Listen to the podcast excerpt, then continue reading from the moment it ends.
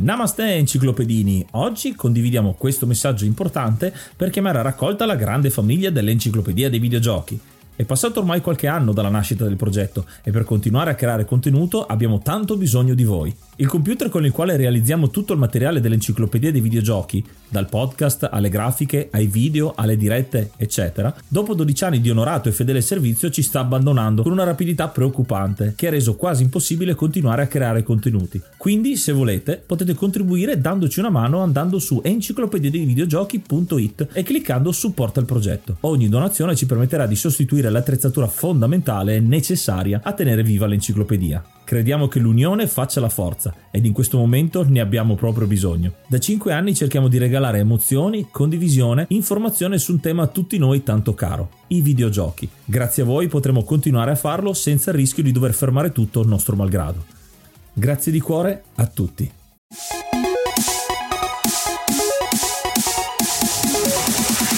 Enciclopedia dei videogiochi presenta 6 giochi che hanno aggirato il copyright. Oh ed eccoci qua a parlare di giochi succulenti. Parleremo di giochi che hanno aggirato il copyright in una maniera o nell'altra. Sono titoli molto particolari, quindi ascoltate bene ovviamente, ma sono solo 6 titoli, se ne avete altri fatecelo sapere direttamente con un vocale su enciclopedia dei videogiochi.it oppure potete scrivere nell'episodio Spotify, semplicemente sotto ci sarà la domanda con la possibilità di rispondere. Se avete il vocale verrà pubblicato dentro questa puntata stessa.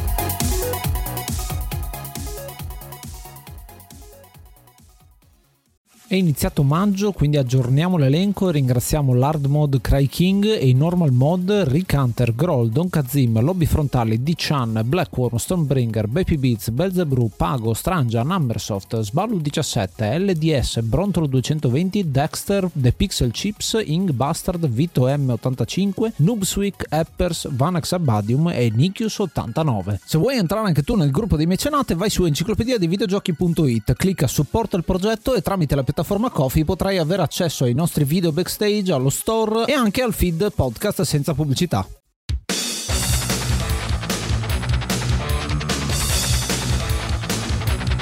Il primo titolo a cui sono legato e che ha girato il copyright è Fire Pro Wrestling 2 per Game Boy Advance, uscito nel 2002. È un titolo della Spike, non più della Human che aveva fatto iniziare la serie, ma che presenta veramente di tutto e di più, perché stiamo parlando di un gioco giapponese ma che nella sua versione Game Boy Advance, appunto il 2, il primo wrestler che vi vedete davanti è Steve Steele, che è chiaramente Steve Austin, oppure c'è Joe Morici, che è chiaramente The Rock, oppure c'è Deathhead, la testa di morte, che sarebbe Undertaker, e così tantissimi altri. E stiamo parlando di un periodo in cui la WWF era nell'attitude era, quindi un momento in cui c'erano veramente tantissimi wrestler famosi, c'era Kurt Angle, Triple H, appunto i già citati eh, Rock e Austin, ma non solo, veramente c'era di tutto e di più e quella che è la WPA, come viene chiamata in questo titolo,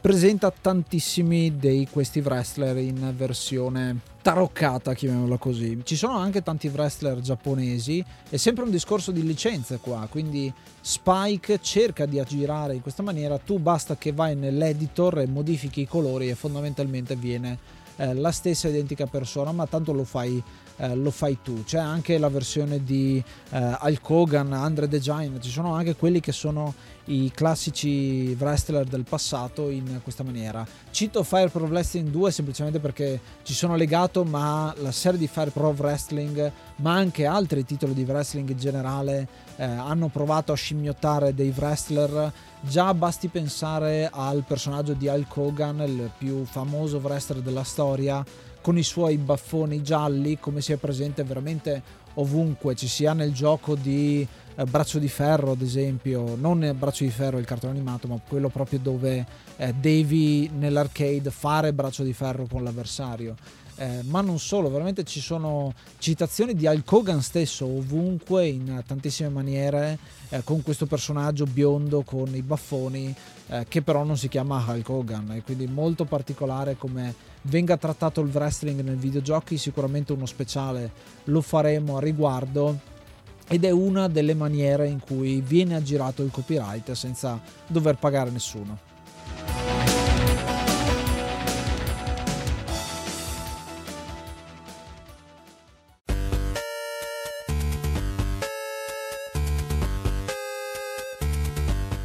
Gioco che sicuramente ha fatto parlare di sé per il modo con cui ha girato il copyright è Metal Gear, il primo gioco sviluppato interamente dal genio di Hideo Kojima che ha rivoluzionato il modo di fare il, i videogiochi Uh, se vogliamo dire, di guerra e combattimento, introducendo spionaggio e tante innovazioni che pian piano e tuttora fanno parte del catalogo di questa fortunata serie. In questo caso il primo titolo, che è uscito nell'87, uh, doveva avere un boost particolare per essere appetibile per il pubblico dell'epoca, parliamo appunto di fine anni 80, ed in quel caso è stato scelto e Kojima poi dirà che lui non c'entrava assolutamente niente, e già è divertente anche solo pensare alla trovata che hanno avuto e poi la faccia di Kojima quando si è trovato effettivamente il risultato, è stata nell'immagine promozionale del gioco che poi finì anche sulla scatola, sulla cartuccia del gioco, ovvero la posa di Solid Snake che è ripresa tale quale da una posa dell'attore Michael Bean che interpretò Kyle Reese nel primo Terminator, questa fortunata pellicola dell'84 e quindi sulla scia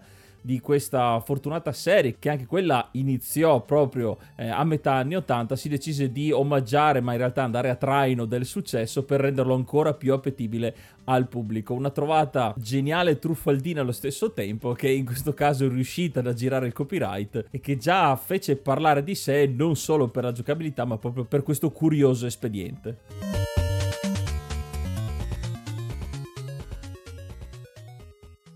Sei un ascoltatore da Spotify, allora puoi consigliarci un gioco rispondendo alla domanda direttamente sotto ogni episodio. Il tuo commento potrà far parte dell'enciclopedia dei videogiochi. E già che ci sei, magari ci lasci anche 5 stelline. Che ne dici?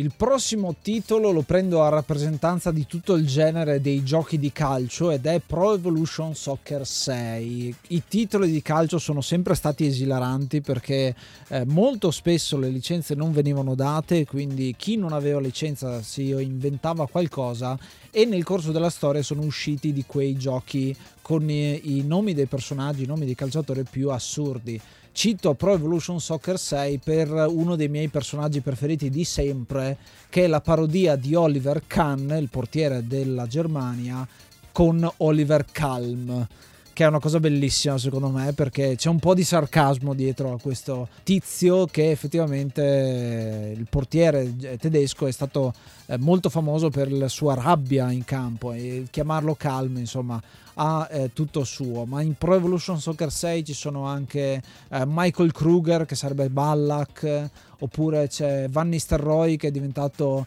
uh, Von Mister Room, se non mi ricordo male, ma questa cosa succede veramente anche in tantissimi altri titoli nel corso del tempo, basti pensare che ne so, al Brasile dove giocava Beretta o Anjos in FIFA 19. Eh, Ad esempio possiamo citare il Napoli di FIFA 09 che nonostante si chiamasse Napoli e avesse anche i giocatori giusti aveva tutti i colori sbagliati, bianco-azzurri sì, ma tutti i loghi messi nei posti più disparati. Citiamo anche Latina che è stato tradotto in Litolizzano, eh, l'Inter che è diventata alle Marche in PES 2 che non c'entra niente, però c'era, e la Liguria che era in realtà il Chelsea di PES 2 e tanti altri. Ce ne sono veramente tanti eh, dietro le quinte. Forse il mio preferito di sempre è anche Radolno come personaggio anziché Ronaldo. Veramente uno può citare anche i giochi molto più vecchi che eh, facevano di questi calciatori dei meme prima che i meme fossero inventati fondamentalmente.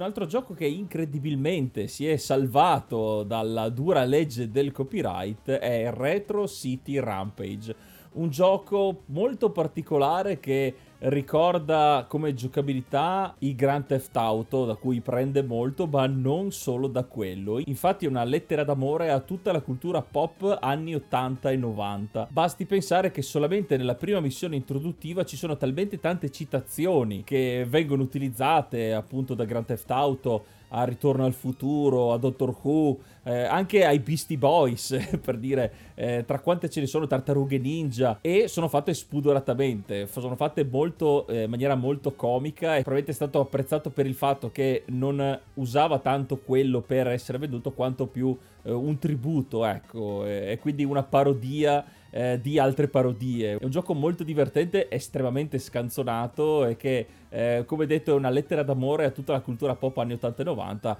Eh, però effettivamente a giocarlo così ci sono citazioni una dietro l'altra che stupisce ancora come proprio nessuno eh, abbia fatto causa o perlomeno si sia lamentato del fatto che abbia preso un sacco di proprietà modificandone i nomi neanche troppo, quindi era molto spudorato.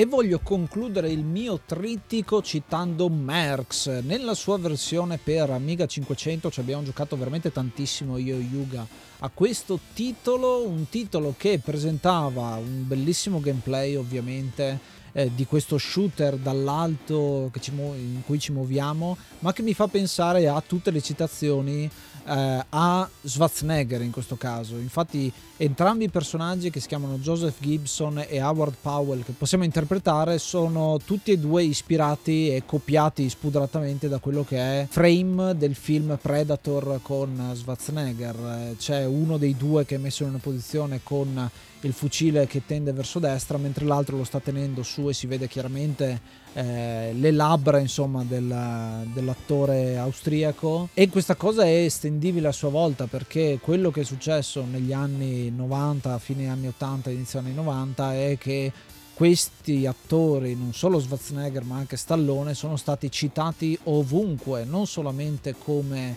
diretti e quindi il gioco di Rambo, il gioco eh, dei vari film di Schwarzenegger, che ne so, Terminator mi viene citando uno su tutti, ma anche quando sono stati usati frame dei loro film per poter fare altri personaggi, perché pippavano praticamente la grafica per poter creare altro. E questo è successo veramente tanto, soprattutto con Stallone, anche pensando allo stesso Ikari Warriors, eh, di cui Merx è un po' un sequel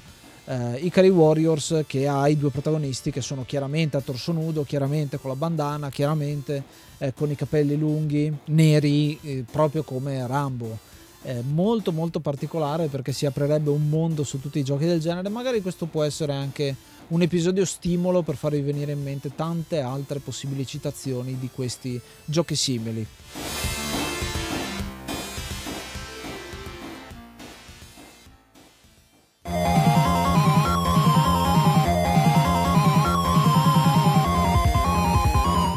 Gioco che propongo per questa particolare lista è più un fenomeno mediatico online, più che un plagio, un raggiro del copyright. Sto parlando di Zombie Nation per Nintendo. Un gioco già di per sé molto particolare e molto assurdo. È uno shooter eh, orizzontale dove il personaggio che comandiamo non è, non è un robot, non è un aereo, non è un supereroe, bensì è una testa abbastanza scanzonata e, e assurda che spara, sputa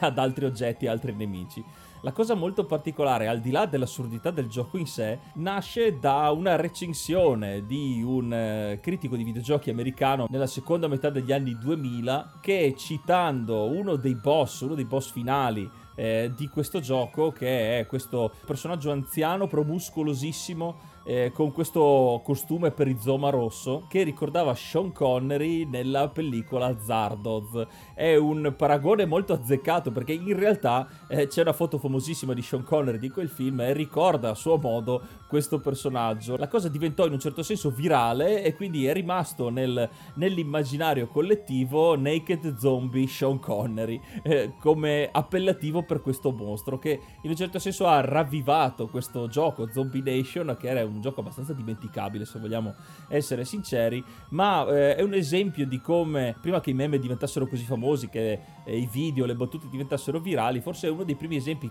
che io ricordi eh, online almeno di queste storpiature che poi diventano in un certo senso di uso comune. È un ingresso un po' particolare, come detto, per questa speciale classifica, ma eh, se lo trovate cercate online vi farete qualche risata anche voi.